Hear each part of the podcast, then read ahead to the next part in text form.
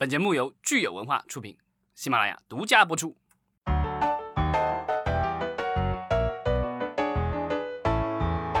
欢迎大家收听新一期的影视观察，我是老张。大家好，我是石溪。今天我们录音是端午节的啊之后的第一天，不知道大家有没有度过一个愉快的端午节？对，然后这个国家有关部门出来的相关数据，基本上旅游业一片惨淡，嗯，当然电影业的话又是零收入，毫无疑问。对我感觉今年可能真正正经过的节就是元旦和五一，可能大家心情比较轻松，剩下的时间都是心情有点紧张。呃，我们还是很期待。呃，在这个夏天能够有机会再回电影院，这个希望这一天很快能够到来。对，就不知不觉的今年就到了，马上要暑期档了哈。我觉得就是特别吓人的一件事情，就是往年好像我们都特别期待暑期档，然后今年就说，哎，怎么突然一下又到夏天了，都没有这个感觉。对，往年的话，咱们六月份一般会盘点一下七月份会上什么样的暑期档的电影，然后预测一下票房如何或什么的。现在我们基本上可以不用预测了，因为现在没有任何一部国产大片现在定了档期，呃，就是夏天的档期。那另外，我好莱坞的那些定了夏天档期的那些电影的话，现在也在往后撤。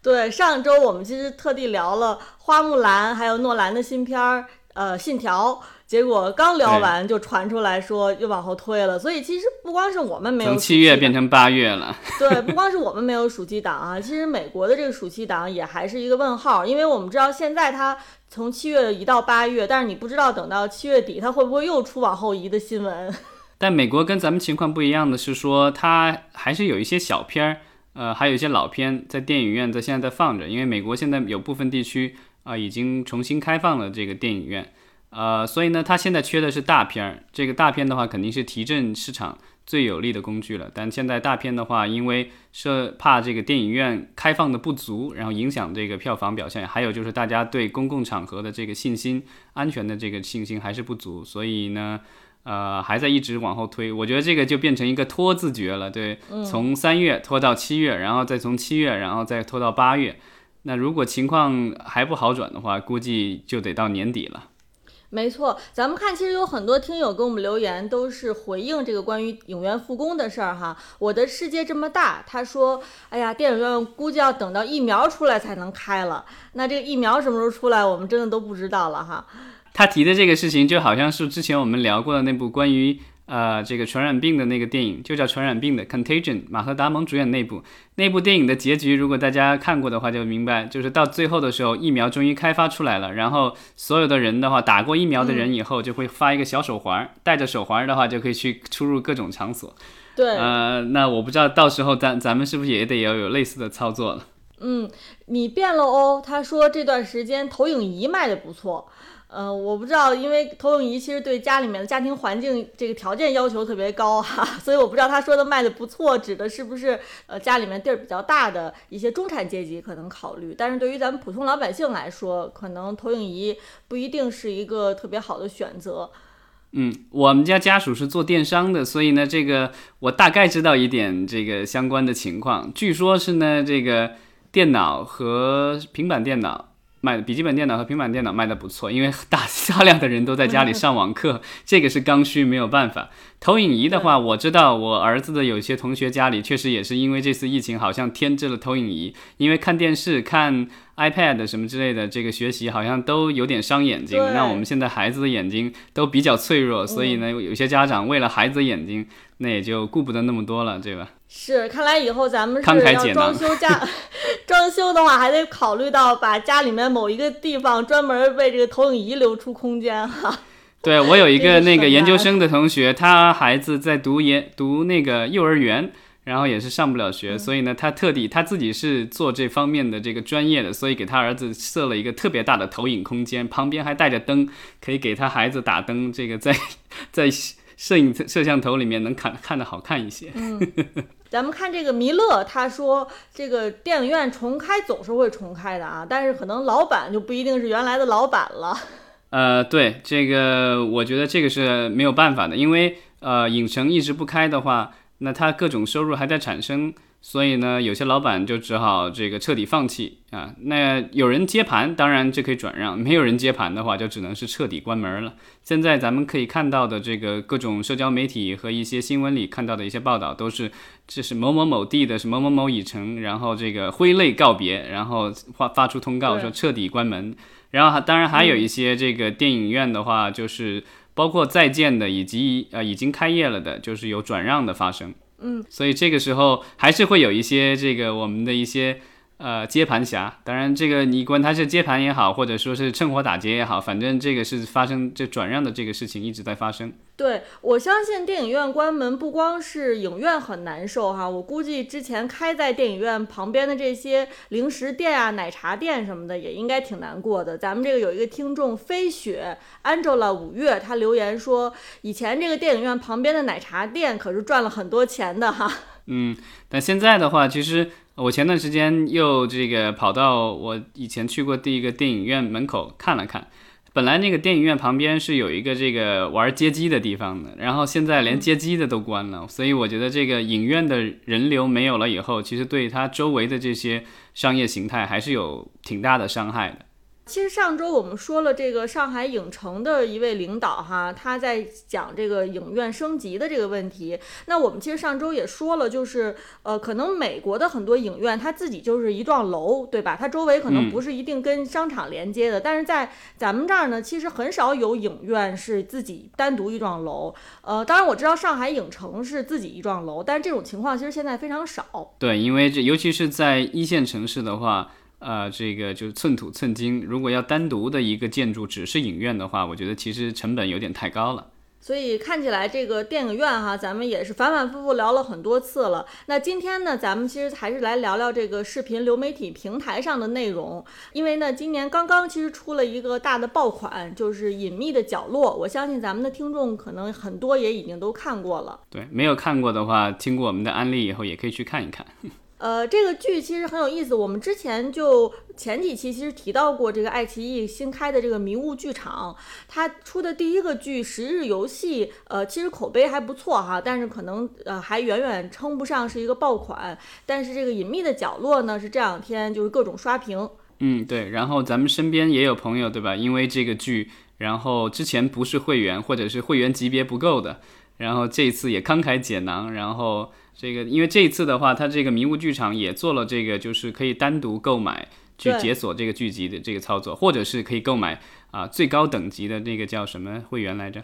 星钻会员。对，星钻会员，这个可以购买星钻会员，然后提前可以解锁所有剧集。对，这个剧其实是让我们再去审视这个爱奇艺的这个会员等级以及它的会员服务，其实是很很好的一个案例哈。那咱们看到的这个剧呢，其实对于普通 VIP 用户、非 VIP 用户以及最新的星钻 VIP 用户是安排了不同的追剧时间表，咱们可以来看一下，其实非常的有意思。这个剧是六月十六日上线的，然后上线了以后呢，刚开始的这个三天是每天两集。那前两天的话，大家都是看两集，VIP 用户、星钻用户其实都是这个，第一天是一二，第二天是三四两集。但是到第三天的时候呢，这个 VIP 的用户只能看五六两集，但是星钻的用户的话就直通结局了。对，呃，咱们看到了第三天的时候，这个普通 VIP 用户看完第六集，其实呃接下来的三天是没有可以看的，可以花钱，可以花钱，这个花钱单独解锁，对，十八块钱解锁整个剧集，或者是单集的话三块钱。所以其实就是我们看到这个，呃，十九号到二十一号这三天是专门留给这个 VIP 用户。你想想，你要不要花十八块钱去解锁剩下的剧集的？对，然后呢，就是非 VIP 的用户的话，从十八号开始，十八号能看一二两集，然后一直到二十三号的时候才能再看这个三四集。之后的话有一个很长的这个空窗期，到。二十三号才可以看三到四集，二十四号到五到六集，然后到二十五号呢可以看七到八集。他们如果不想付钱的话，想要看到结局的话，那必须要再等到三十号九十两集，然后呢待到一号的时候，七月一号下个月一号可以看到大结局十一十二集。我不得不说啊，我就属于这个非 VIP 用户。本来是说想，我如果不买会员，我是单独付这个十八块钱，我有没有可能看？但是发现，就是我如果不是会员，我可能连十八块钱都没有资格付。我作为非 VIP，我其实是不能参与这个。呃，这个超前点点播的，嗯，就是他没有给我这个机会去单集付费。对啊，这个其实我也是觉得，就是你现在分把会员分成了，现在分成三等了以后，我觉得其实对于大家追剧来说，你看这个爱奇艺官方都出了这个所谓的追剧日历，对吧？咱们要参考日历才知道这个哪天能看什么，就是建议自己是什么身份，然后愿意花多少钱，这个到底能看哪一集？对，这个我觉得就比较麻烦了。可能也只有这个星钻用户是比较清楚的，知道自己什么时候能一直看到结局。剩下的包括普通 VIP，可能你你的确是还要查，说哎，我哪天能看到几集，哪天能看到几集。那我，所以我通过这个追剧日历呢，我就是让我想到了一个问题，就是我不知道有多少听友是因为这个剧去充了，你哪怕是单月的也好，还是整年的也好，这个星钻的用户，那我觉得可能要等到。呃，下一个季度爱奇艺的这个财报出来，有可能我才能知道了。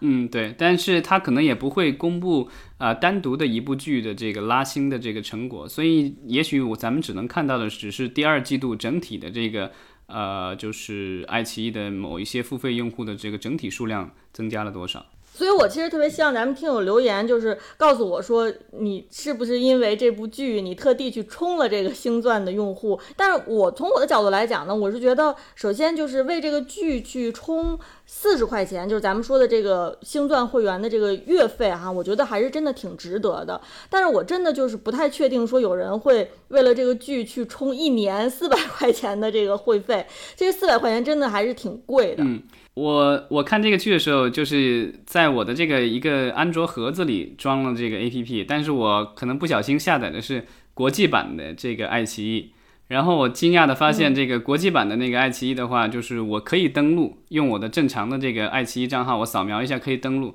但是呢，我的这个 V I P 会员就不起作用了，就是说它没有像奈飞一样的，就是说你的这个会员的话，跨区是可以通用的，它这个就是跨区出去了以后就不能通用，然后我一点这个。VIP 才能看的那几集的话，他就提醒我要付费了啊！但是价格我觉得怎么感觉比国内还便宜一些？我看到的我没仔细看，但我看到好像单月的话好像是八港币，也可能是它是这个就是香港地区的那个收费。对，我不知道这是为什么它在海外的这个价格比在国内还便宜，但我觉得有一种可能是它海外的片库可能比国内的片库要小很多。因为国内的很多剧，它可能只有国内版权，没有海外的版权，啊，尤其是好莱坞电影的话，它要这个海外版权的话，估计比较难。所以其实咱们说这个四十块钱，如果说一个月的呃这个星钻会员哈，其实就跟咱们去电影院买一张电影票的票价是差不多的。所以可能这个夏天大家没有机会去电影院的话呢，会有很多人是愿意出这个钱去看看这一部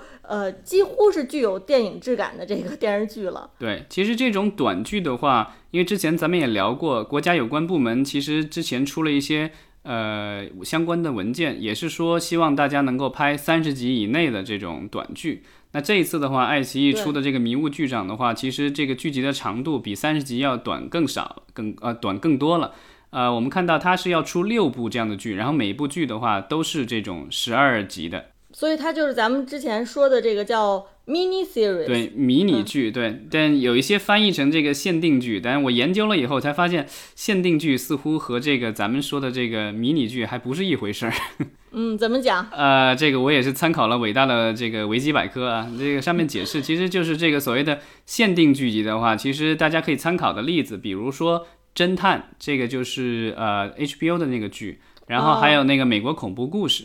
然后它的那个剧集的这个特点是说，每一季可能集数不多，然后这个每一季是一个完整的故事。对。然后呢，但是季与季之间，它只有主题可能类似，或者有一些人物相通，但是它其实就是另外的故事了。它演演员可能也就会会大量的更换。我听你说，怎么感觉这个迷雾剧场整体上像一个限定剧啊？确实，你要如果那样看的话，它确实有点像一个大的这个限定剧集，但它是不同公司出的，这个又又有可能又不大一样了。因为限定剧集的话，基本上公司不会变，对吧？这个制片人什么的，这个不大会变。那变的可能是这个主演，然后导演会变。因为美国的这个美剧的话，咱们知道它的这个制作模式比较特殊啊，它是有一些是边拍边播。那即便是这种限定剧集。然后它都是拍好了再播的话，那它可能比如说某一集或某几集是某个导演，然后不其他的集是有不同的导演，就一整季的话不一定是一个导演。但现在国内的这个现在的这个剧，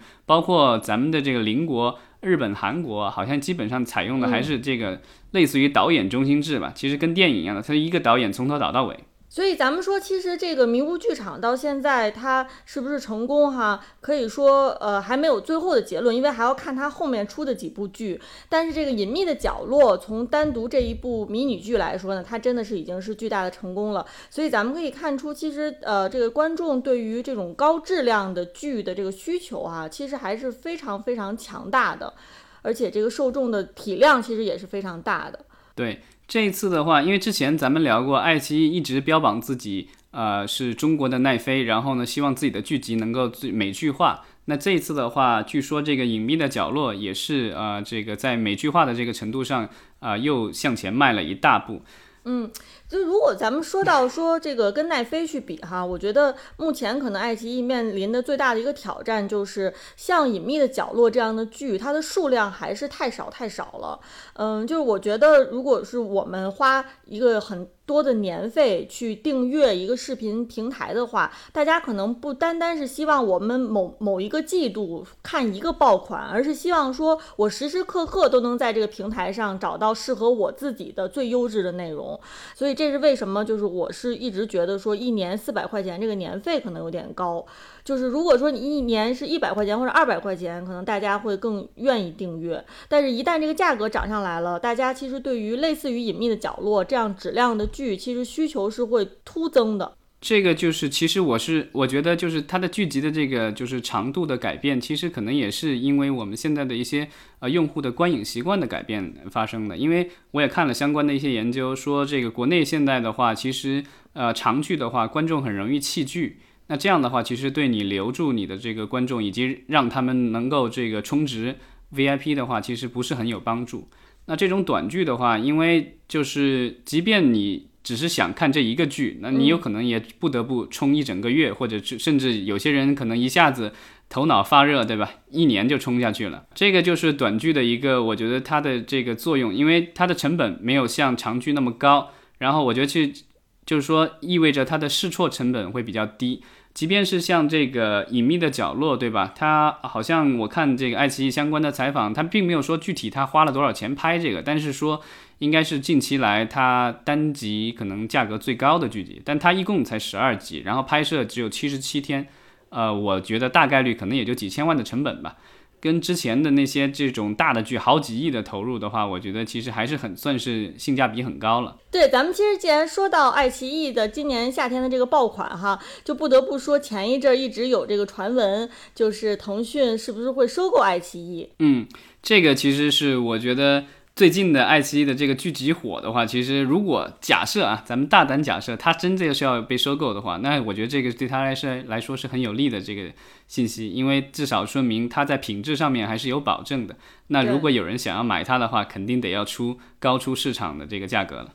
当然，就是呃，事后啊，好像就是关于这个传闻呢，又有人出来辟谣，说不一定。但是我们看到很多媒体都做了一个大胆的假设，就是如果说腾讯真的收购爱奇艺了，会发生什么样的事情？对于我们会员来说，就比较担心之后会不会有涨价呀这样的情况发生。我在想的是，假设比如说你两个会员都买了，最后两家合为一体了以后，他能退一个吗？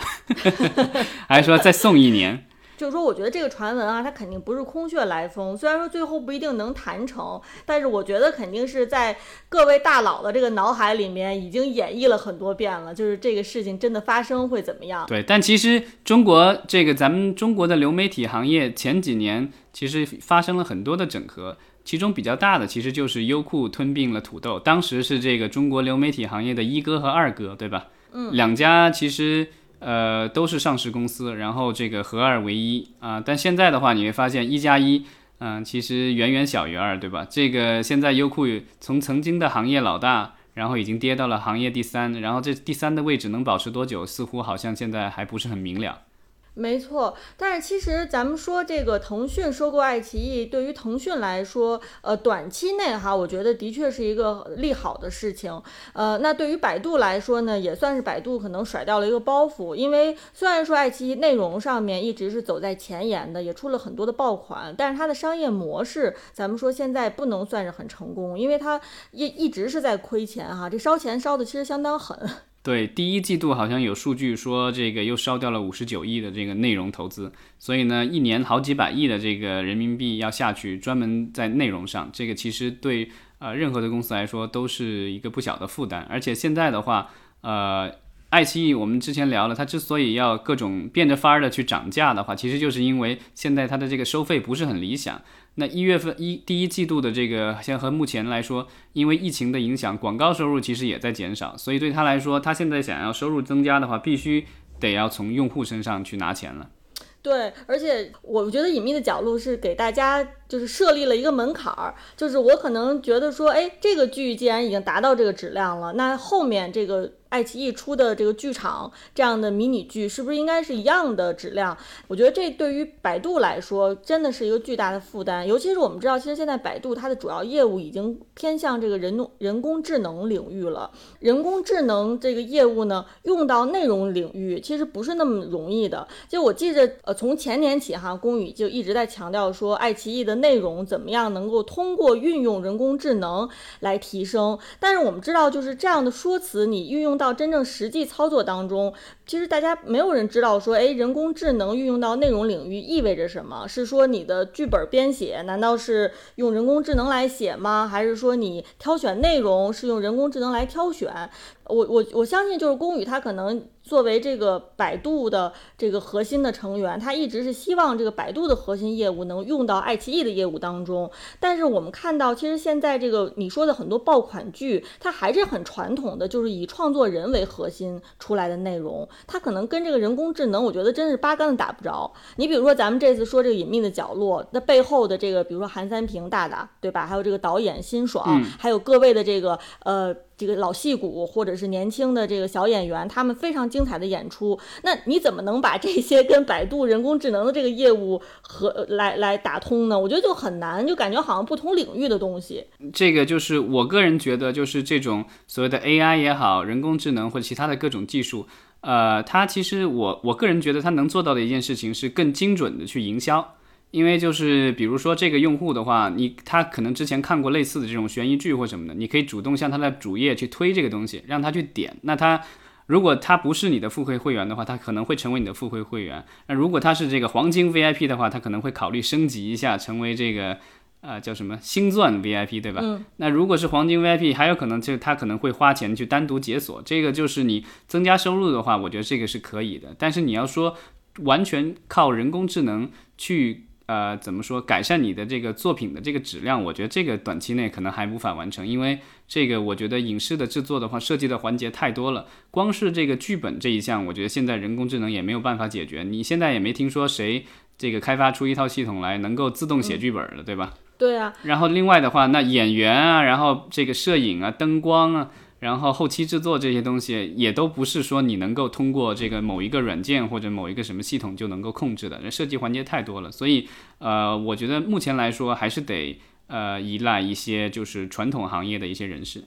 对，其实老张刚才你说的这种就是靠算法、人工智能来分发内容哈。其实咱们知道，这个国内做的最好的就是字节跳动旗下的公司嘛，对吧？那国外、海外当然就比如说像奈飞，他们就是靠算法推送内容。但是这个其实都有一个前提，就是你这内容的量要一定特别大，就不是说大家可能靠一年两三部爆款，因为我们知道，就像长视频或者现在说的这个短剧哈，它也属于长视频领域。大家看剧，我要不要看？其实很少是因为算法，因为这个量太少了，大家都是说，哎，周围朋友一推荐，还是靠口碑。那它不是说靠是我我可能是用户个人的习惯，我喜欢看某一个类型的剧，所以我觉得目前在国内这个长视频领域呢，这个算法可能短期内不是那么能够达成的。它不像我们的这个短视频领域，或者像国外的这个长视频领域一样哈，就是算法是已经应用的非常成熟了。所以我觉得这个其实是一个很大的问题。嗯，现在我觉得就是咱们这个走还没走好，这种跑的事情的话，我觉得可以。这可以同步进行，但是不用说这个把它吹得神乎其神。对，所以其实咱们看，就是腾讯收购爱奇艺这个传闻呢，呃，最后能不能谈成另说哈。但是我觉得从这个传闻背后呢，也可以看出来，就是呃，大家可能对于这个长视频流媒体平台的商业模式还是在探索的阶段。呃，那既然说到这个腾讯和爱奇艺呢，我们就来说说六月二十六日刚刚召开了十一周年庆典的 B 站。对，前两期节目其实咱们聊到过，呃，B 站的话，因为近期的一波操作的话。在市值上，曾经一度是超过了爱奇艺啊。当然，爱奇艺自从传出了要被收购的这个新闻以后，市值又开始飙升。然后现在的话啊，我看了，我刚才还看了一下，现在还是要比这个 B 站呃 B 站的这个市值高一个高个十几二十亿吧。嗯，那 B 站呢新出了一个口号，叫“你感兴趣的视频都在 B 站”。呃，这个口号我觉得说出来呢，感觉好像挺平庸无奇的啊，我没有感受到这个口号的魅力。虽然说我最近也经常到 B 站上去看纪录片。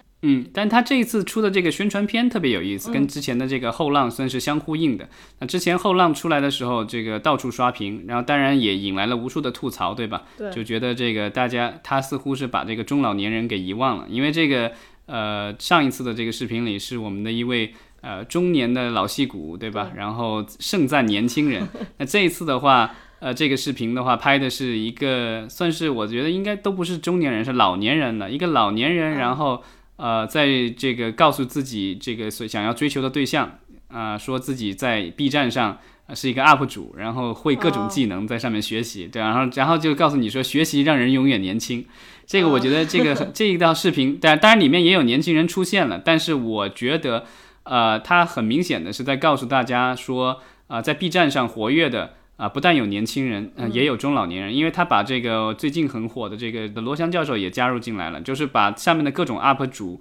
啊都拉过来，然后这个向大家推荐 B 站。就是我们的这位呃老人家的话，是贯穿整个视频的一个，就是算是一个故事主人翁。然后，所以我觉得这次的话，等于是呃响应了上一次对后浪的这个吐槽，然后让前浪也来告诉你说，你大爷永远是你大爷。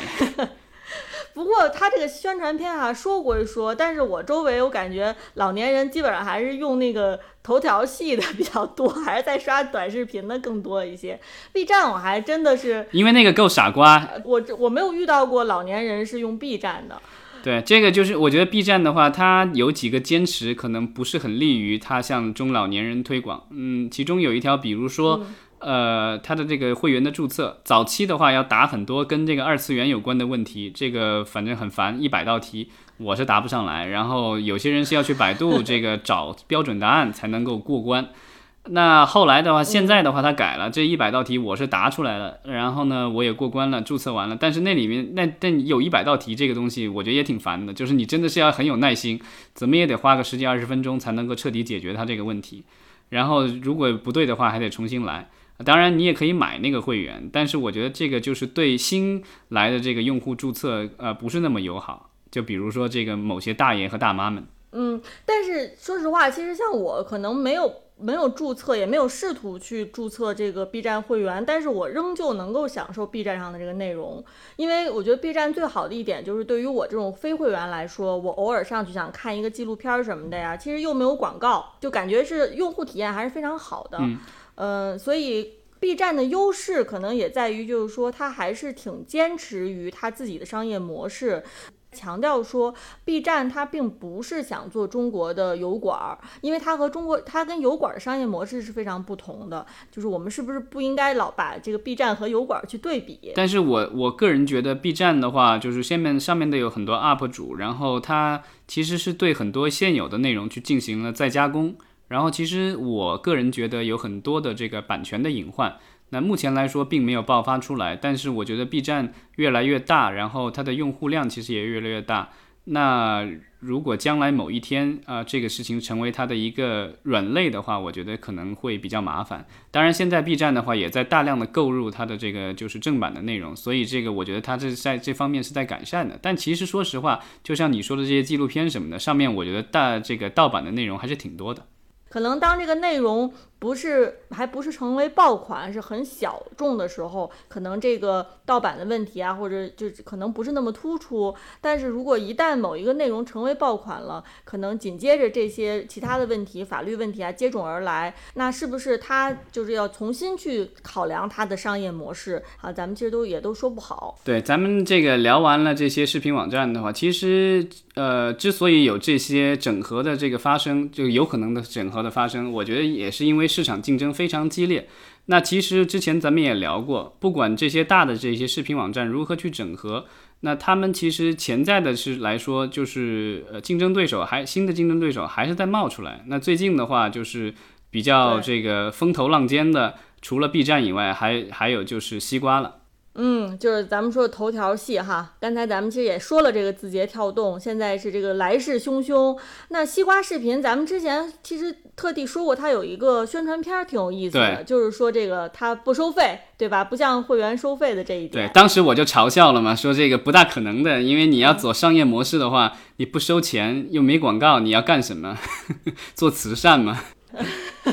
就最近是什么狐狸尾巴终于露出来了吗？对啊，这个狐狸尾巴终于露出来了，对吧？这个开始收钱了。然后呢，虽然收的不多，几块钱，我看了一下，它的这个会员的这个价格非常的便宜啊。当然，我觉得还有一个原因就是它的内容其实也没那么多。呃，跟优爱腾比的话，它刚刚起步，然后现在买的都是老的内容。然后呢，呃，当然这前前段时间咱们也聊了，它跟奈飞同步上线了一部动画电影。那之后的话，可能也会有更多的海外的内容进来。但是呢。啊，它光靠买海外内容肯定是不行的，因为咱们国家有这个配额制度，它这个单个平台它放不了那么多海外内容，所以呢，国内的这个内容不管是买的还是原创的，它都得有。那他买的那些的话，很难有独家的，所以呢，这个跟优爱腾的话很难有区分。那虽然它价格便宜，但是它如果没有特别好的新的内容吸引这个用户的话，其实在竞争上面也是占劣势的。那所以呢，呃，我觉得它现在开始收钱了，是不是意味着？呃，下一步它有可能呃在原创方面可能会呃更卖出去更多，因为之前他尝试过一些原创，就是做了一些怎么说，算是一些综艺节目做了一些尝试，但是不是很成功。然后现在的话，我不知道这是这种真人剧或者动画剧、动画番剧或者什么之类的，这个西瓜会不会就是原创的在这上面会加大更多的投入？嗯，其实他在这个时候哈选择加大原创内容投入呢，是一个很有趣的时间点。因为咱们说，呃，由于这个电影行业的停滞，我相信很多电影人才现在都在跟这个流媒体平台去谈未来的这个内容行业的出路是什么。所以呢，我觉得西瓜视频呢，一定是这个时候呢，觉得说是很好的一个契机，就是能在这个我们很多电影人才都在找下家的时候啊，或者找新的出路，找新的资源的时候，能够开始它的发力原创，但是与此同时呢，我们也不得不说，就是是不是有一点晚了？因为呢，咱们看到说每一年其实内容的这个门槛都在提升，像今年这个呃，咱们刚刚聊过的这个隐秘的角落，它其实又把这个呃短剧也好啊，网剧也好，把它的这个呃质量的门槛又提升了一个级别哈。我们看到说，其实每一年就是大家对于内容的这个投入都是在增加的。那西瓜视频，它作为一个后来者，它如果不能说再比已有的这些内容提供更好的东西的话呢，那我觉得可能对于观众来说吸引力就不是那么强了。就是怎么说，咱们这个好的内容其实也都看过了，不像早几年的时候，可能你特殊特殊化或者走一个不同的这个路线，但是现在其实没有那么多可选的，就是你一定要砸钱去做好内容，大家才会看。呃，但我觉得从从另外一个角度来看的话。呃，优爱腾现在其实原创的这些项目，其实也都是大大量的都是依赖呃，就是第三方公司。所以呢，其实我觉得西瓜如果想要迎头赶上，也不是说完全不可能，其实就是花钱去挖。这个头条系之前干了挺多这样的类似的事情的，所以我觉得，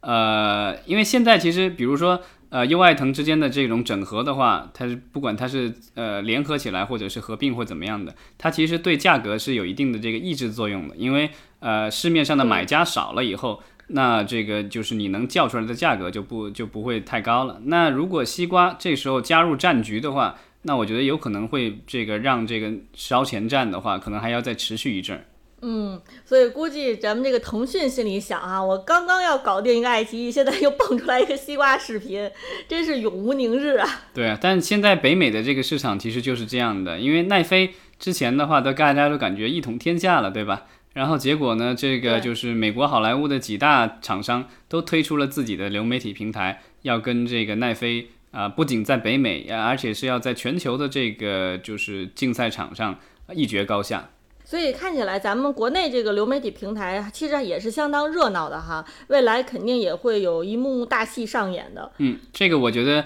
呃，这个有竞争的话，对内容创作者来说，啊，肯定是有利好的消息，因为这家不买，还有另外一家能买嘛。所以咱们也期待说以后能出更多的像《隐秘的角落》这样的内容。那也希望大家给我们留言，呃，有任何的流媒体平台的，你有什么用户体验，也及时的可以告诉我们。对用户体验的话，我觉得我需要再度吐槽的就是，我虽然是 VIP 会员，但是打开了《隐秘的角落》以后，每一集还是有广告。我还是在坚守不买 VIP 会员。